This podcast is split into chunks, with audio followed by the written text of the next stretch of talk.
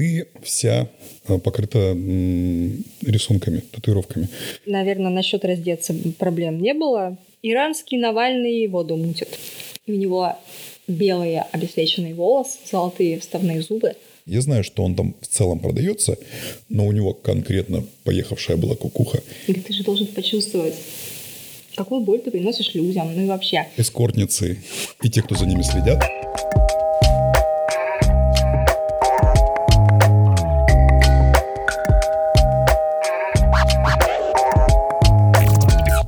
Это второй выпуск подкаста Тау Кита.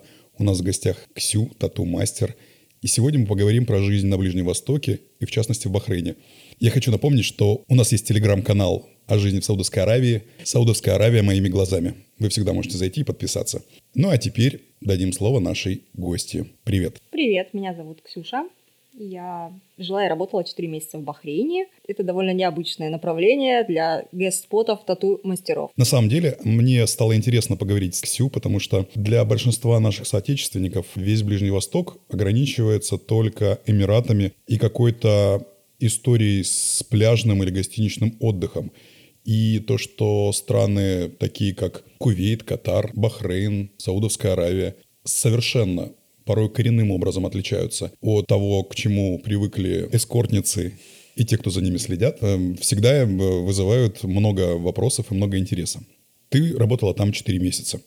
Скажи, пожалуйста, насколько сложнее работать в качестве тату-мастера в стране Ближнего Востока, где, в принципе, татуировка не является предметом очень разрешенным и порой даже порицаемым, потому что, по сути, любая модификация человеческого тела является нарушением замысла Всевышнего по... По шариату. Да, татуировка там не является легитимной. Ты не можешь повесить вывеску, ты не можешь открыть тату-салон. Но в Дубае, кстати, это разрешено. Там есть официальные тату-салоны, в Бахрейне нет. Все мастера, которых я там знаю, и как мы работали, э, как работали мы, они снимают э, частную квартиру и работают нелегально, без вывески. Сначала мне казалось, что это будет невозможно найти клиентов и вообще делать татуировки в мусульманской стране очень страшно звучит и опасно, но оказалось там работать гораздо проще, чем здесь, потому что спрос превышает предложение во много-много раз. Людей было очень много, и местных, и экспатов, иммигрантов, всех это интересовало, как сделать тату в Бахрейне. Обалдеть, просто обалдеть. Я, честно говоря, вот когда думал, какие вопросы тебе задать, это был один из таких основополагающих вопросов, каким образом вы искали клиентов. И если клиенты сами, по сути, вас искали, то это, конечно, в корне меняет дело. Все равно у тебя есть собственный стиль, собственное видение того, что ты бьешь, свои эскизы, Насколько это откликалось на Ближнем Востоке или ты подстраивалась больше для того, чтобы просто была возможность работать? Ну, там, можно сказать, студия работала на проходняк, то есть маленькие работы, которые можно сделать за один раз, были в приоритете.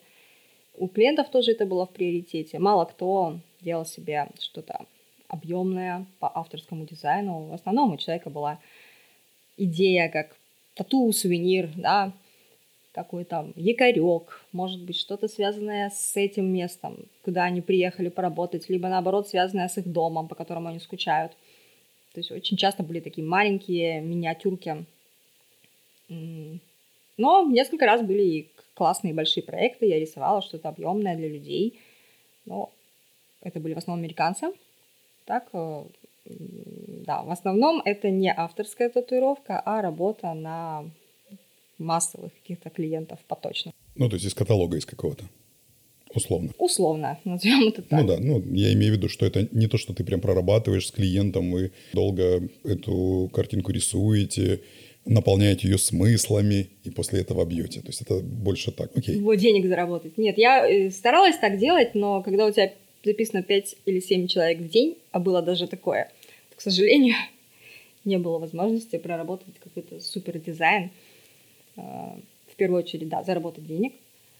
Но если человек готовый к идеям и человек готовый заплатить нормально, почему бы нет, да? Были и хорошие татуировки, которые там были сделаны. А ты преимущественно била мужчин или женщин? Больше было мужчин, но женщины тоже были, и были женщины арабские. У меня даже была клиентка из Саудовской Аравии. Я ее знаю, ее казнили после этого.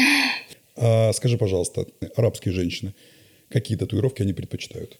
Такие же, как и у нас, какая-то любовная тема, либо тема какой-то красоты, женственности, цветы, какие-то символичные вещи. Просто что-то подчеркивающее там ее красоту, ее видение красоты. На каких местах? Разумеется, на тех, которые можно спрятать под хиджабом. Был ли хоть один случай, когда муж, брат, отец приходил за свою какую-то женщину разбираться, что вы набили на ней что-то такое? Нет, к счастью, такого не было. Они обычно приходили наоборот с поддержкой своих мужей. Сколько там зарабатывает татуировщик? Страшный вопрос. Нет, это вопрос не для налоговой. Насколько, если сравнивать, сколько стоит, например, твой сеанс здесь и там, в процентном соотношении, насколько это больше? Ну, я начну с того, что какая там была аудитория у нас. Я работала с тайским тату-мастером, у которой была студия, так называемая, дома. И аудитория, которая были ее клиентами, была тоже там специфическая. В основном это были -то приезжие с Юго-Восточной Азии, гастарбайтеры, и они не были готовы много платить, потому что индус не будет платить за татуировку там, 100-200 евро, там, как, как даже в России. Поэтому мы брали количеством, так сказать.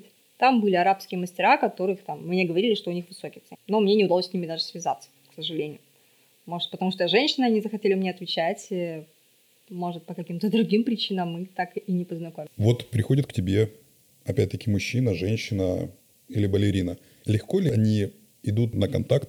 Для мужчины ты женщина, которая там делает что-то. И мы не берем сейчас европейцев, американцев, допустим, те же самые Юго-Восточную Азию, потому что они тоже достаточно закрепощены в отношениях с женщинами.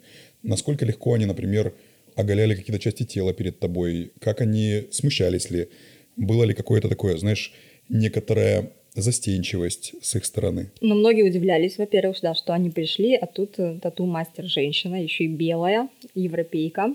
Это был такой сюрприз. Наверное, насчет раздеться проблем не было. Если ты, человек хочет татуировку на каком-то месте, он обязан его оголить. Наверное, все это понимают.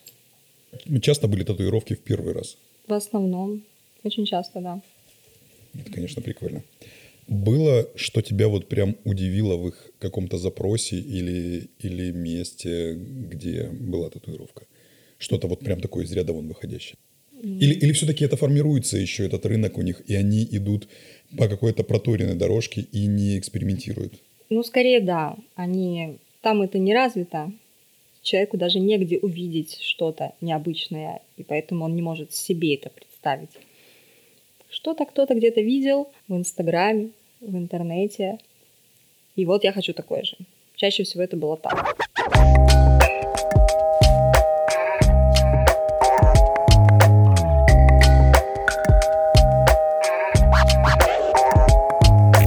Кстати, ты знаешь, что космонавты Роскосмос не берет людей с татуировками, потому что считается, что человек с татуировкой, он э, потенциально но у него есть, допустим, какие-то проблемы с головой, потому что он недоволен тем, как выглядит его тело, и он пытается его модифицировать.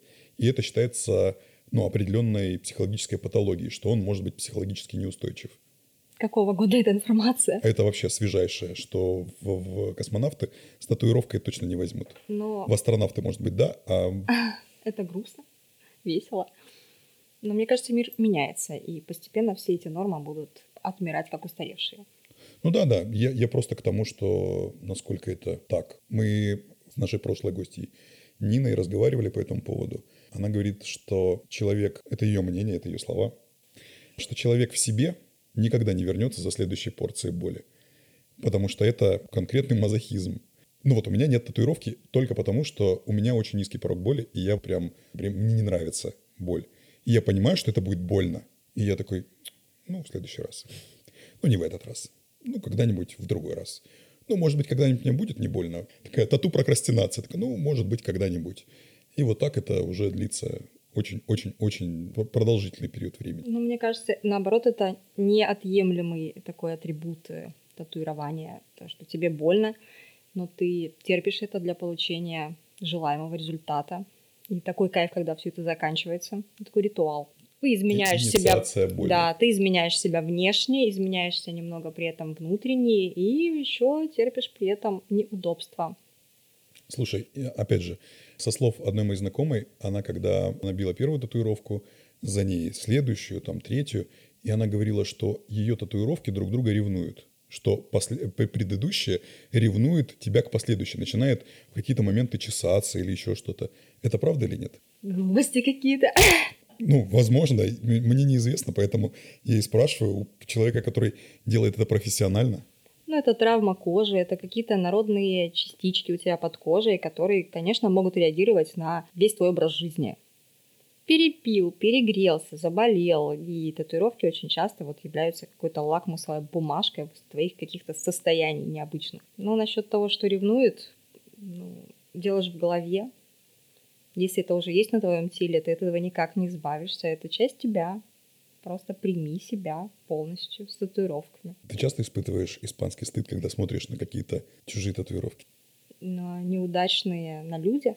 Ну да, когда ты смотришь, такая, боже, как стыдно, что это вообще попало на кожу этого невинного человека, и, о господи, мои глаза это не видели. Ну, с одной стороны, бывает грустно, когда видишь какие-то откровенные портаки, и человек как будто живет и не замечает их. Но, видимо, его все устраивает. А с другой стороны, каждый имеет ту татуировку, которую заслуживает. То есть ты либо не доплатил, либо не, до, не додумался, как сделать лучше, не изучил этот вопрос более обстоятельно, обстоятельно и получил то, что получил. Редко кого так откровенно обманывают и делают ему что-то плохое вместо того, что он хотел. Скорее всего, человек сам сам виной этому. Ты употребила слово «редко». То есть такое бывает. То есть бывает такое, что тату-мастер такой, хорошо, что ты зашел. Ну, бывают доверчивые люди, которые не разбираются, что хорошо, что плохо. Они не обязаны это понимать. Ну, тебя могут и на рынке обмануть, продать паленые гучи. Насколько Россия прогрессивна в плане тату-индустрии? В России очень хорошие мастера, и очень низко ценится ручной труд и творчество, сожалению. Это подстегивает к еще большему творчеству или это наоборот убивает творческую э, жилу? Я думаю, это подстегивает людей, которые могут что-то делать руками, делать это как можно более качественно, потому что иначе у нас не пробиться. Ты можешь как бы выжить в индустрии, да и вообще в жизни, только если что делаешь прям очень хорошо. Ну, либо обманываешь людей, ладно. Ну, такое тоже бывает. То есть у нас сложно делать что-то среднячковое и хорошо зарабатывать. Ну, наверное, только если ты работаешь на госкорпорацию. Но я, честно говоря, не слышал ни разу. Ну, я о творчестве. Ну да, я просто хотел сказать, что я ни разу не слышал о том, что кто-то делает для, например, Роснефти или Газпрома татуировки промышленно, прям так, знаешь. Прям Я знаю, что в американской армии есть вакансии татуировщик. Но они бьют обязательно татуировки просто группу крови или они прям делают какие-то творческие эскизы? К сожалению, не знаю точно инфы, но знаю, что вот есть. Там официально можно трудоустроиться. Прикольно.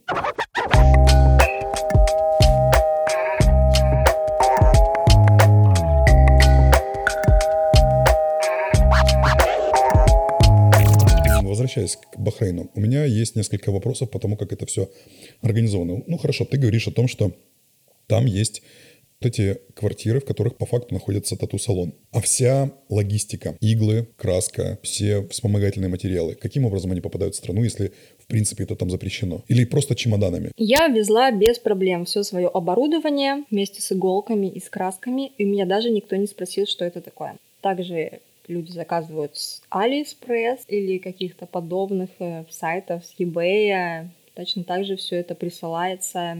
Там нет жесткого запрета на ввоз чего-то. Ну, это просто краски, например, да, инкс, иголки. Ну, никто не будет думать, что это за иголки. Лишь бы они были в багаже, там, безопасно упакованы.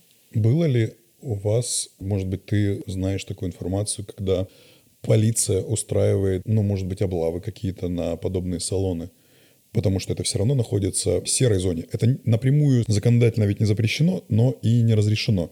И поэтому здесь есть такой элемент, то, как воспринял обнаружение подобного, допустим, тату-салона и как отреагировал полицейский, там, руководитель и так далее.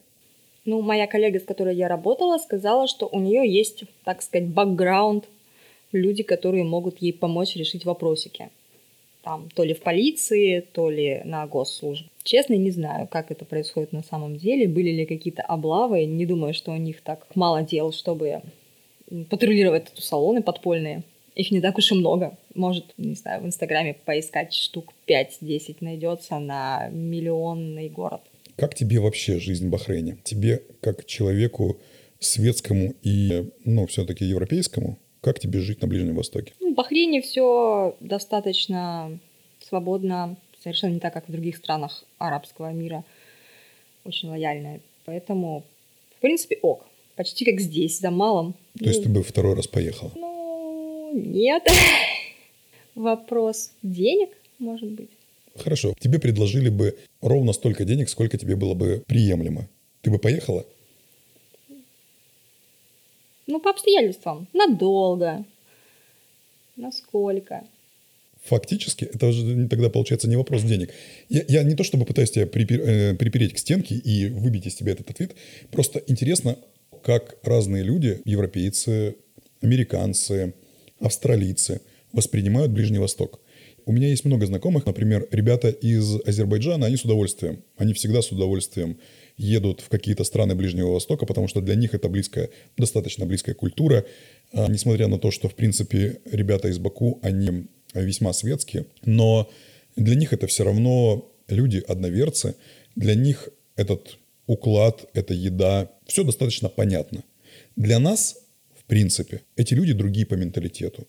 Для нас сложно воспринимать те или иные запреты, которые являются иногда ну, достаточно специфичными.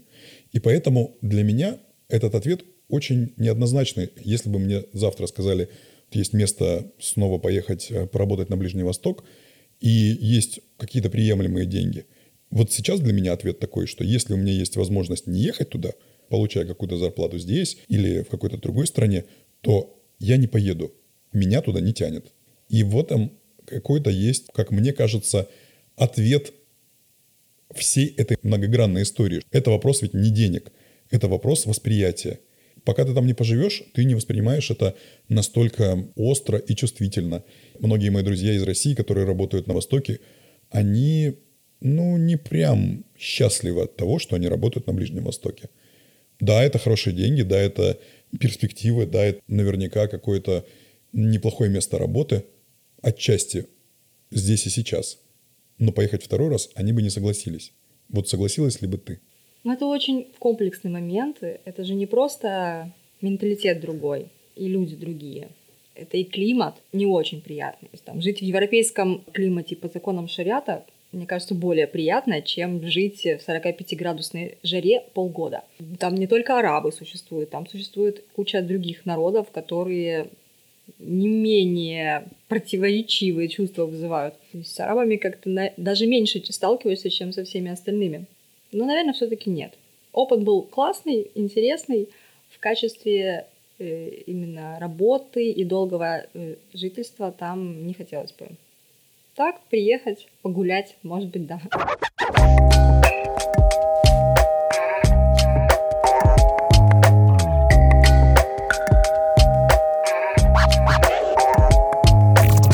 Были еще страны, в которых ты работала в качестве тату-мастера? Да, в Европе, в Германии. Ну, многие коллеги ездят в Германию, ездят в Бельгию и другие страны Европы на госпоты. Это, это обычно. Но это просто обмен каким-то творчеством? Или все-таки там ценится то, что наши мастера достаточно высокого уровня и при этом сравнительно небольшие деньги по европейским меркам? Зарабатывать все ездят, конечно. Потому что в Европе ценится ручной труд, ценится творчество, действительно. Тут, к сожалению, нет. Поэтому все, кто что-то умеет хорошо, конечно, все ездят, стараются пробиться там. В какую бы страну Европы ты бы поехала надолго работать в этой индустрии? Италия нравится. Кстати, я вот сейчас подумал, что все мои итальянские э, друзья и знакомые, ну, нашего плюс-минус возраста, они все с татуировками. И эти татуировки все очень не очень. Я вот сейчас вспоминаю, прям очень не очень. Опять же, потому что там это действительно дорого. И человек с классной объемной татухой, ну, скорее всего, он очень хорошо зарабатывает. То есть только вопрос денег. Не только э, вопрос мастеров. Опять же, там это очень популярно. Поэтому много татуировок в принципе, соответственно, много и плохих в том числе. Чем это становится популярнее, тем больше ты будешь видеть портаков. Да потому что, ну, это популярно среди всех людей. И те, которые разбираются и могут что-то красивое сделать, и могут себе это позволить. И те, кто не разбираются и просто хотят татуху, это модно, это круто, и то, что сейчас у нас происходит. Как, кстати, ты к этому относишься? Я понимаю, что, наверное, негативно, прости, я перебил тебя, но я вот все-таки к тому, что все эти одинаковые ловцы снов на, на бедре, эти все лисы на спине или там на бедре, и вот эти все абсолютно одинаковые татуировки, как, как просто цветной ксерокс, который просто штампует, и люди забиваются только для того, чтобы забиться. Как человек изнутри этой индустрии, как, как ты это видишь вообще?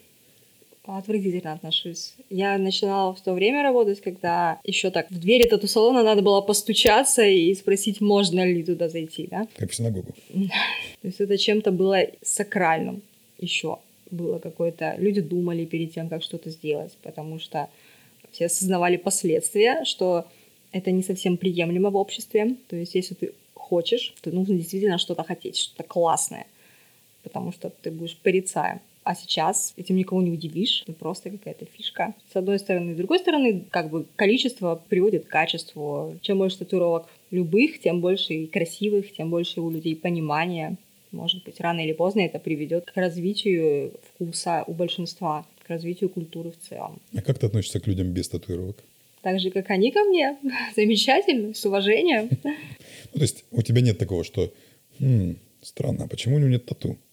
Кажется, с ним что-то не так. Ну, это надо иметь тоже смелости не сделать то, что делают все остальные.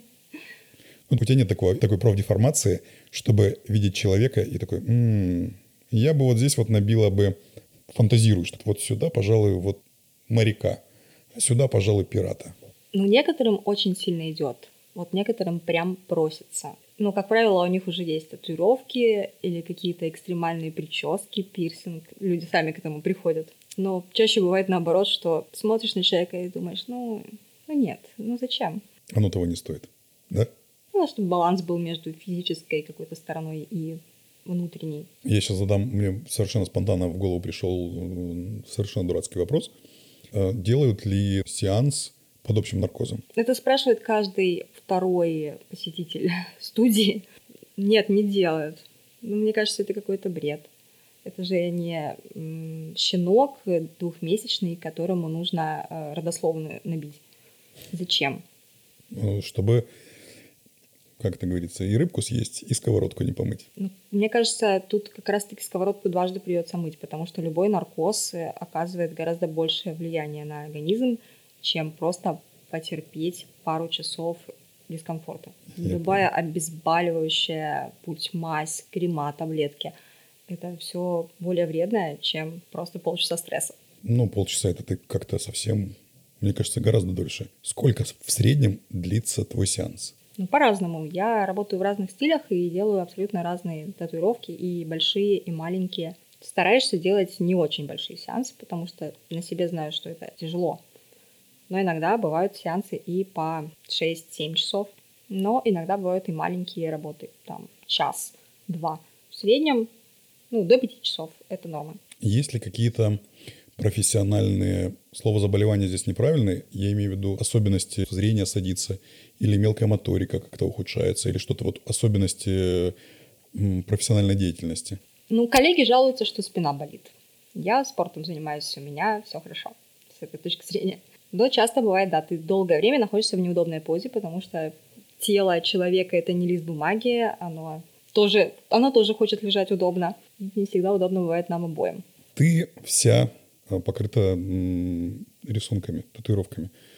Когда у тебя появилась первая татуировка? Мне было 17 лет, я купила тату-машинку, первую татуировку сделала сама себе. Обалдеть. И что это было? Какой-то символ, который на тот момент значил очень много, а сейчас я даже не могу вспомнить, что. Ты перекрыла эту татуировку? Нет, осталось как память. Сколько у тебя татуировок? Я не могу посчитать. Окей. В следующий раз мы пригласим твоего парня, поговорим с ним о мотоциклах и о твоих татуировках.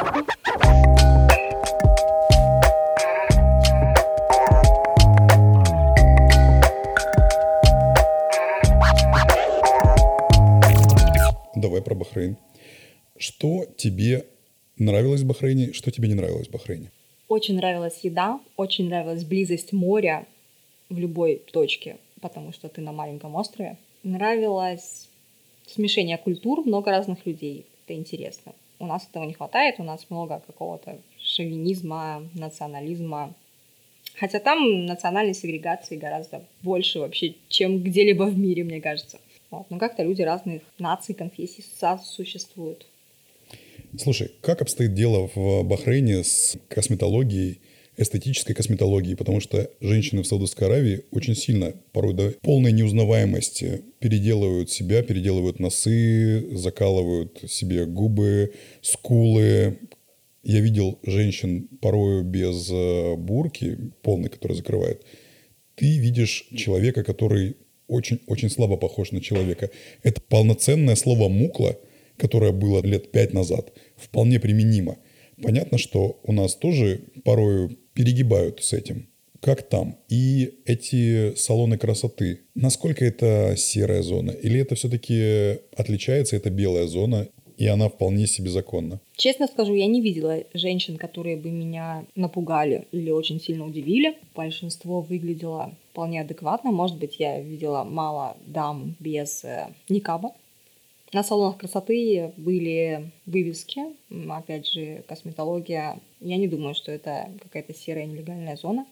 Мне кажется, так как у них есть другие способы самовыражения, да, она может, конечно, там, смотря как в семье заведено, она может носить и хиджаб, и никап, полностью закрывающий лицо, но есть куча женщин, которые носят просто абаю, и при этом у них потрясающий макияж, туфли на каблуке, там красивые серьги и так далее.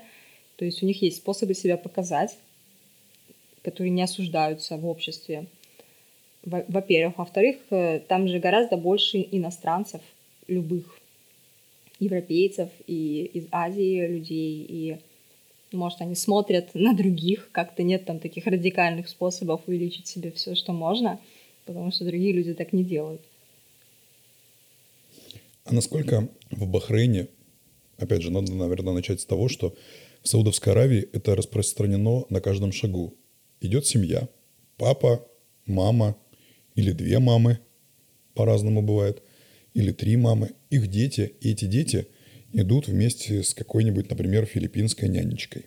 Родителям, по большому счету, на этих детей настолько наплевать, настолько они не обращают на них внимания, что дети со своей потребностью вот в каком-то общении, они общаются гораздо больше и гораздо глубже с этой филиппинкой. Даже когда они просто бегут навстречу по торговому центру, то они бегут к этой филиппинке, и видно, что эта нянечка для них порою гораздо ближе и гораздо понятнее, и они проводят с ней гораздо больше времени, нежели родители. Насколько это развито, например, в том же Бахрейне. То есть уровень доходов, я так понимаю, плюс-минус одинаковый. Насколько семейные такие ценности больше развиты или меньше развиты, или такие же? Ну, нянечки и помощницы по дому э, очень часто, да, у обеспеченных людей всегда есть э, филиппинки, чаще всего. Мне так объяснили, что они самые трудолюбивые и наиболее охотно учат арабский язык. Или филиппинки, или тайки. Они занимаются с детьми, мы часто видели на пляже такую картину, когда приезжает большая семья с детишками, филиппинские горничные или нянечки. Они там готовят обед на всю семью, тут же там накрывают какой-то импровизированный стол на пляже. Но я не замечала такого, что там дети больше обращают внимание на их нянек, чем на своих родителей. Я видела очень интересный момент, который мне понравился. В Бахрейне большинству местных людей, арабов, им приходится учить английский язык. потому что весь персонал, все работники магазинов, кафе, в любой сфере, куда ты не пойдешь, чаще всего они будут приезжими. И арабский язык они учат очень неохотно, потому что он сложный, ну и потому что они не привыкли. И поэтому местным жителям, арабам, им приходится учить английский, чтобы вообще купить хлеб, потому что в магазине все понаехали.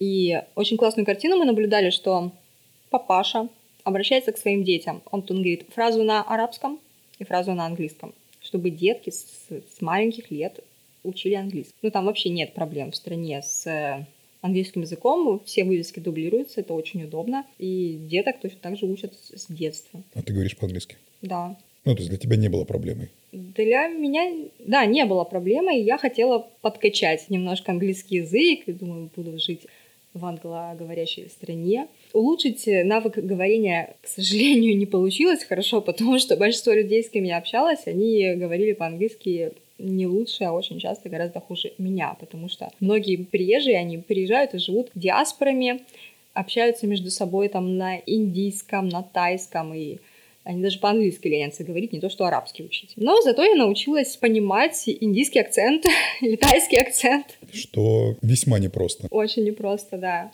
И к тому же я перестала стесняться говорить по-английски, потому что, опять же, они говорят еще хуже меня. Ну и там плюс, хочешь не хочешь, ты в любом случае ни на каком другом языке не изъяснишься. Поэтому ты стараешься изъясняться на том, который как можно ближе к их пониманию. Ну да. Потому что русский еще дальше для их Ну, понимания. конечно, конечно.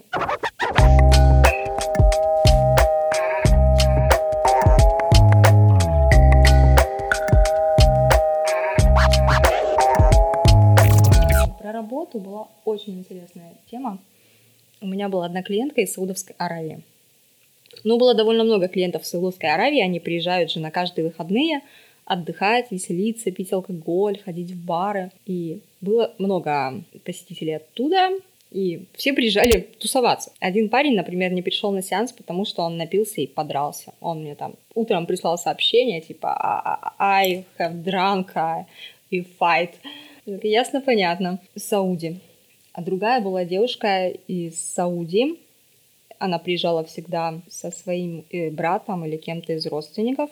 Как я поняла, она сразу на границе снимала с себя всю паранжу, весь хиджаб. И когда она приходила ко мне в студию, она выглядела, ну, как Эми Вайнхаус в худшие годы. То есть настолько вульгарно одетой и накрашенной женщины я не видела в этой стране никогда. И у нее было уже, уже на тот момент у нее уже была куча татуировок. Она приходила, делала еще. И ее брат, который там с ней был на сеансе, сопровождал ее, спросил ее, типа, почему ты это делаешь, это же харам. И она говорит, тату из харам, but it's my dream. То есть это для нее было настолько вожделенным образом жизни. Вот она приезжала постоянно, чтобы побыть собой, и потом снова возвращалась в Саудии и надевала паранжу, жила там. А какого возраста она была? Наверное, лет 30. Ну, не, не взрослая, не старая. Ну, то есть, скорее всего, наверняка она училась где-то за границей. Да, И скорее оттуда- всего. И оттуда этот образ жизни она и переняла. Ну, дело же не только в этом. Они же тоже молодые люди, у них есть интернет. Они видят, что есть другая жизнь, где все можно делать. Еще забавно, что у них же у всех страницы закрытые в Инстаграме, потому что родственники... Да, но просто мы разговаривали, когда мы там работали, мы разговаривали с одной девушкой. Он- Она из Туркменистана, и она прожила какое-то время в Германии, потом она прожила какое-то время в Индии. И она говорит, что когда я возвращаюсь в Туркменистан, я понимаю, что я и не могу жить уже как там, как в Туркменистане, но я и не могу уже жить как в Германии или в Индии. И зачастую эти ребята, которые уезжают учиться там в Англию, в Америку, потому что у них свободное образование где-то за границей, они, к сожалению, не могут, они застреют где-то между. И они и не такие м, светские, но они и не такие уже набожные, и ну, это ломает их психику. И они получаются в определенной степени, степени надломленные, потому что родители от них ожидают одного, сами они уже видели ценности какого-то западного мира и уже хотят другого. Тут есть целый перечень, целый список того, что является харам. Я видел человека, у нас на объекте работал, работал парень, который был абсолютный социопат, абсолютнейший просто. Он ненавидел людей, при этом ну, то есть он ненавидел людей, он говорил, я бы вас всех убил, там, и так далее, причем с таким злостью и ненавистью. При этом он учился и жил в Америке до этого, и все было вроде как хорошо, но у него конкретно поехавшая была кукуха. Это, это наверняка и была та причина, по которой он немного так был не в себе, потому что он застрял между мирами, между западным и между восточным. Ну, наверное, это тяжело, да, такие резкие перемены, когда ты из одного мира попадаешь в другой.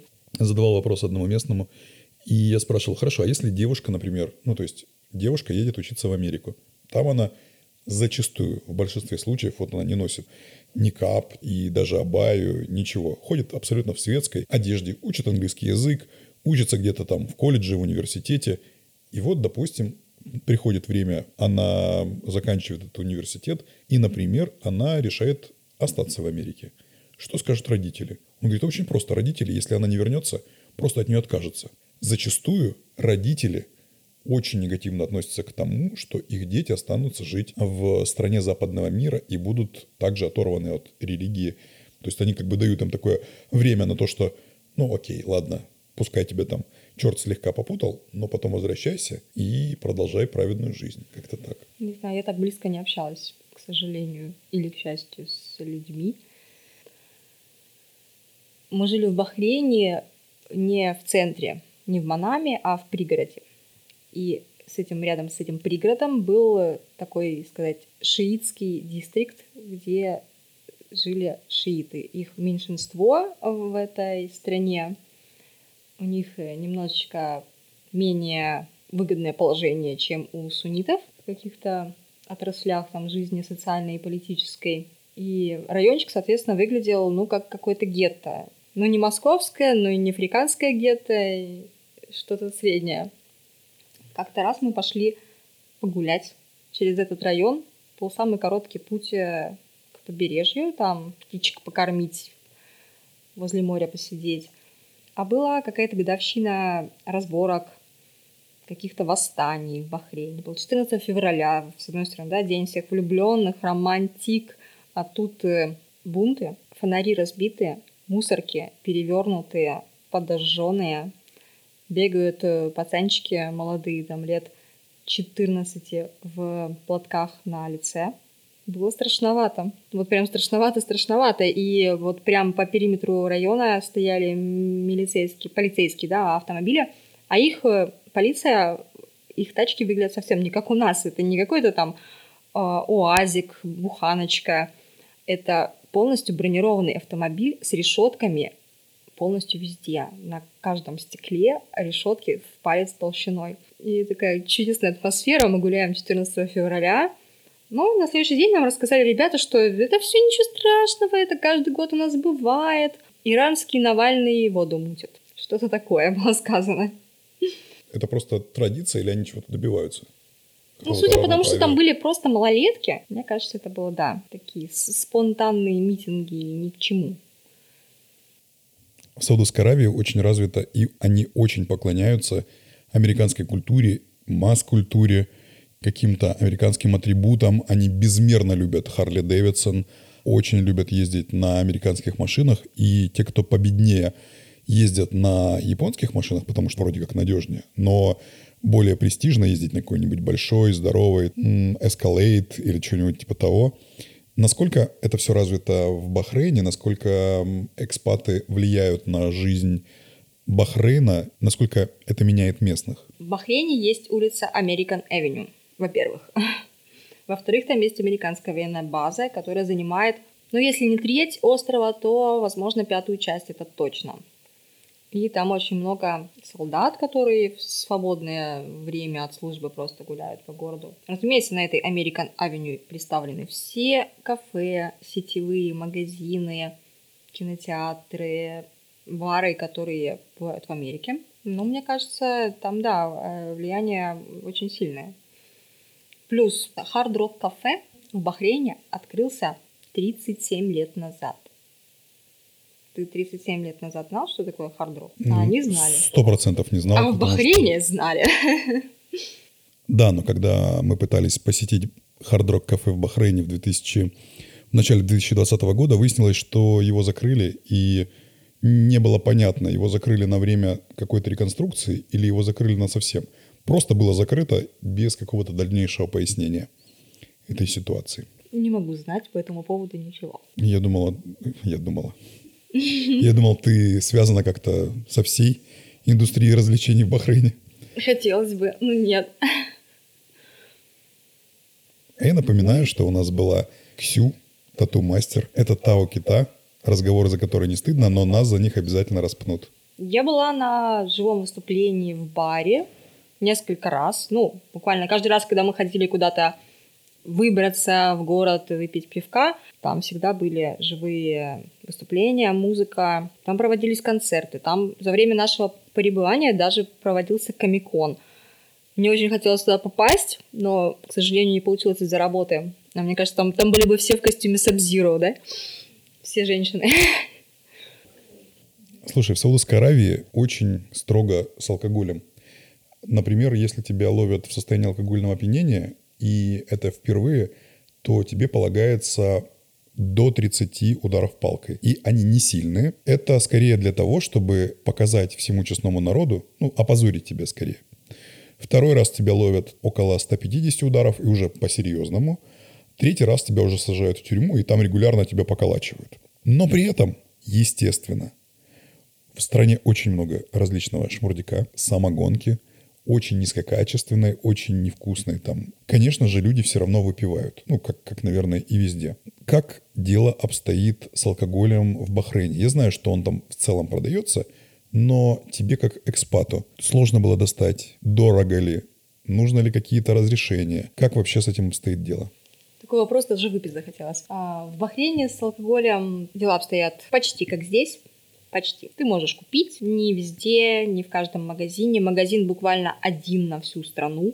Хотя Google карты говорят, что несколько, но на деле работает один. В магазине цены практически как э, в России или в Европе. В барах, опять же, бары можно посетить чаще всего это при каких-то отелях.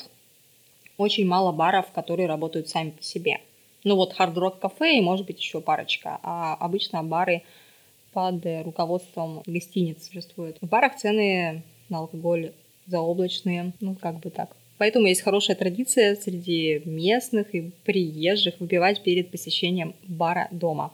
И бары очень сложно найти. Очень. Мы пер, первый бар мы искали довольно долго, потому что там всегда э, затенены стекла. Нигде не написано, что там есть алкоголь, что там пиво, пап и так далее. Просто по названию можешь догадаться, что, возможно, айриш что-то там, это, возможно, это пивняк. Попахивает харамом. Да, где-то там посмотрел э, между окон в щелочку и увидел пивные краны на баре, слава богу, мы пришли по адресу. Ну и вообще, если стекла затонированы, то, скорее всего, там продают алкоголь. Прикольно, потому что мы пили только безалкогольное пиво. И на Новый год это было абсолютно epic fail, когда мы отмечали в одном очень фешенебельном ресторанчике Новый год, хотя это было запрещено, но мы международной командой собрались, э, они достали устрицы, это был на самом деле мишленовский ресторан. Все было очень круто, все было очень здорово. При этом шеф-повар приготовил специально для русских, приготовил селедку под шубой, бутерброды с икрой и фаршированные яйца. Это было отвратительно. Это было просто вот в горло не лезло, но все остальное было очень вкусно, конечно. И тут буквально за там, две минуты до Нового года выносят несколько бутылок шампанского. Это полноценные бутылки полноценного шампанского. Я так быстро, я не пью шампанское, мне не нравится, я так быстро никогда с бокалом не бежал к, к, к источнику алкоголя. И тут 12 часов, обратный отсчет, конечно же, куранты, открывается бутылка, разливается по бокалам, все чокаются под улюлюканье, выпивают. И в какой-то момент ты понимаешь, что она тоже безалкогольная совершенно что это просто очень хорошее шампанское, из которого ну, каким-то образом вот удалили алкоголь. То есть оно безалкогольное это не как наше детское шампанское, которое просто там сладенькая водичка, а прям полноценный классный Есть напиток. технология, да.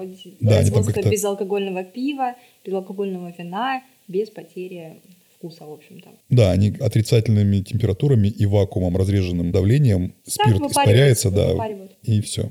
И это было, это было очень обидно. Знаешь, это лучше, чем безалкогольное пиво, которое производят в Саудовской Аравии и в прочих странах арабского мира, которое по вкусу как будто бы человеку сказали, что пиво вот такого вкуса, немножечко хлебное, немножечко горькое. И они такие, ну, окей, мы такое сделаем. Изложение с элементами сочинения. Как, как я пил пиво в Америке.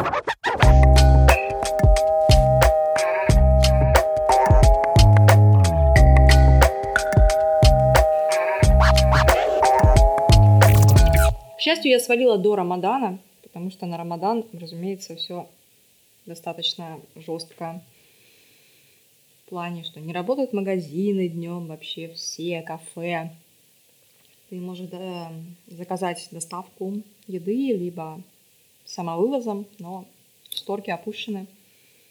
Но вот мой парень, который остался там на Рамадан и ознакомился со всеми этими культурными традициями, он говорит, вообще было самое классное время, потому что все мусульмане, которые работали с ними, они приносили еду каждый день, угощения. У них принято же, да, Рамадан это такой светлый праздник, ты делишься всем, что у тебя есть, со своими близкими людьми. Везде в магазинах, торговых центрах, там всегда есть какие-то угощения для всех, подарочки. И вот тут Каждый день на работу пакистанцы приносили еду, даже для нас, да, для не мусульман.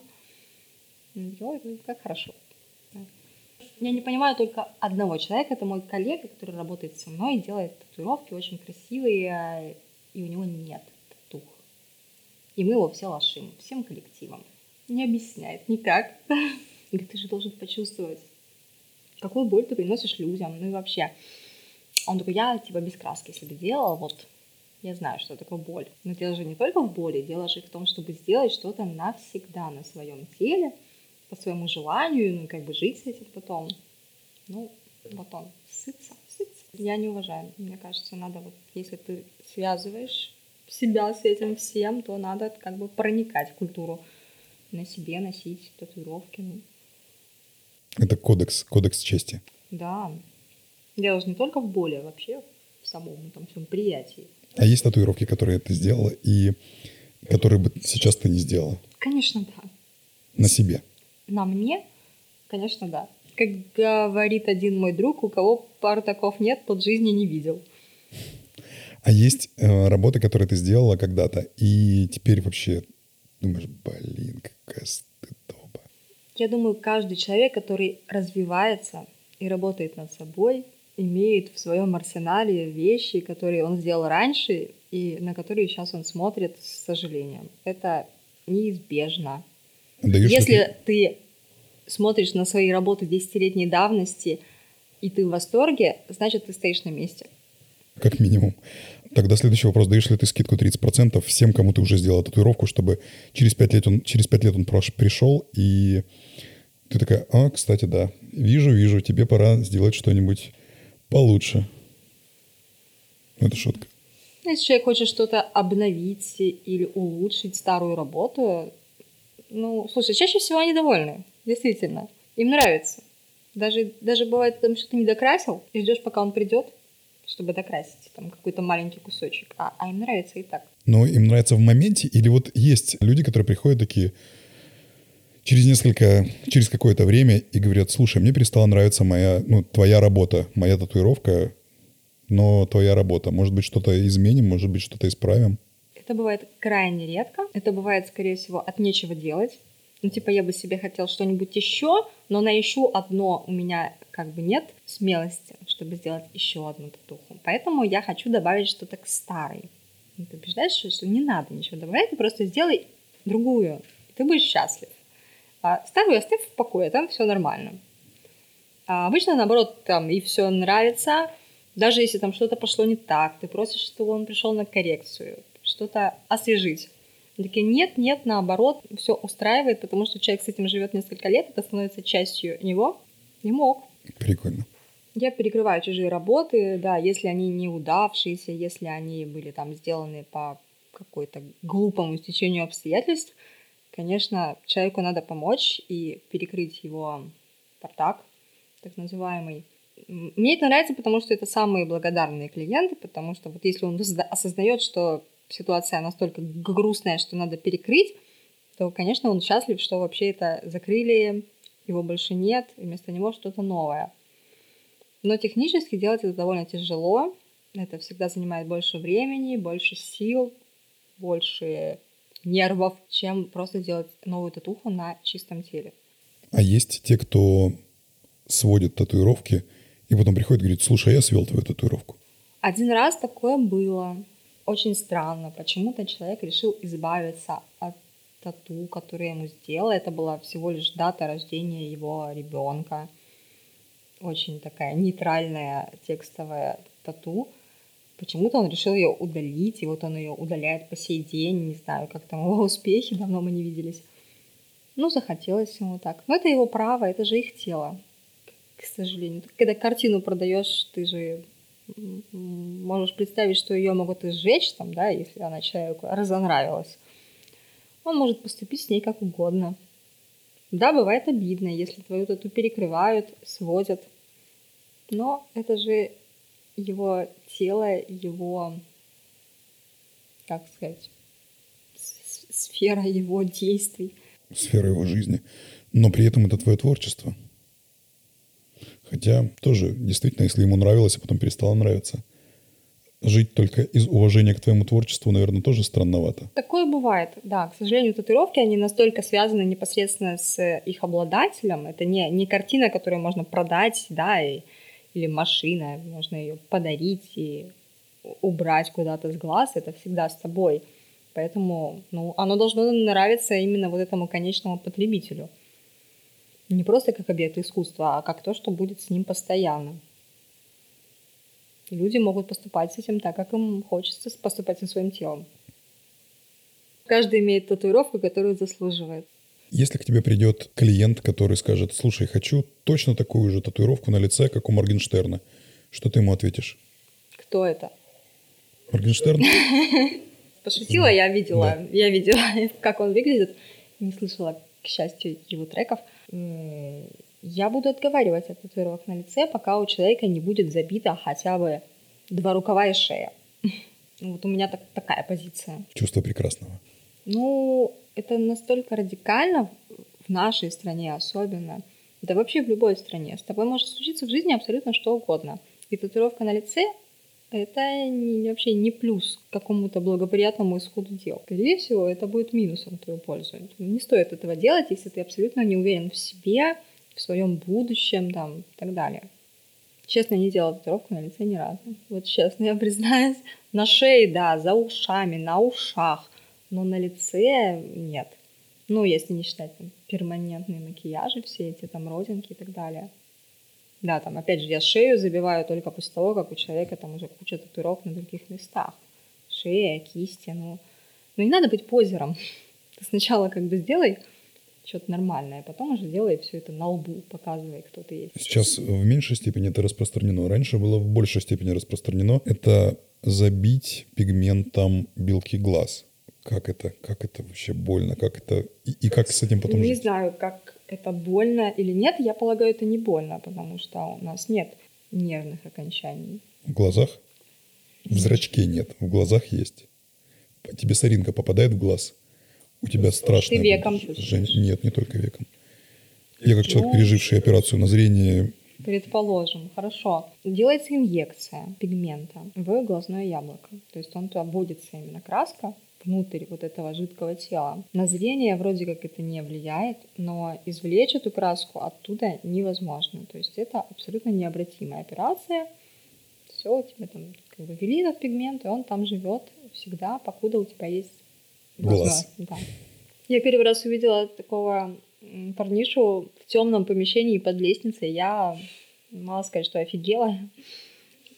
То есть, ну, до этого ты видел только это где-то там на сайтах иностранных, на картинках в журналах, а тут лицом к лицу, да.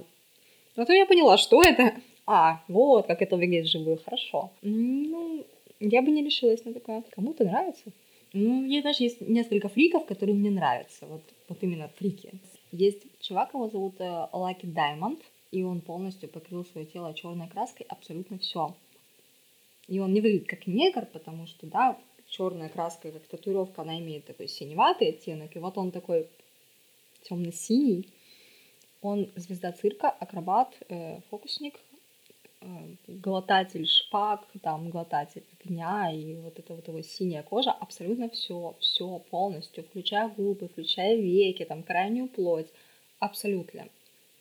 И у него белые обесвеченные волосы, золотые вставные зубы, очень стильно выглядит, очень нравится. Ему лет миллион.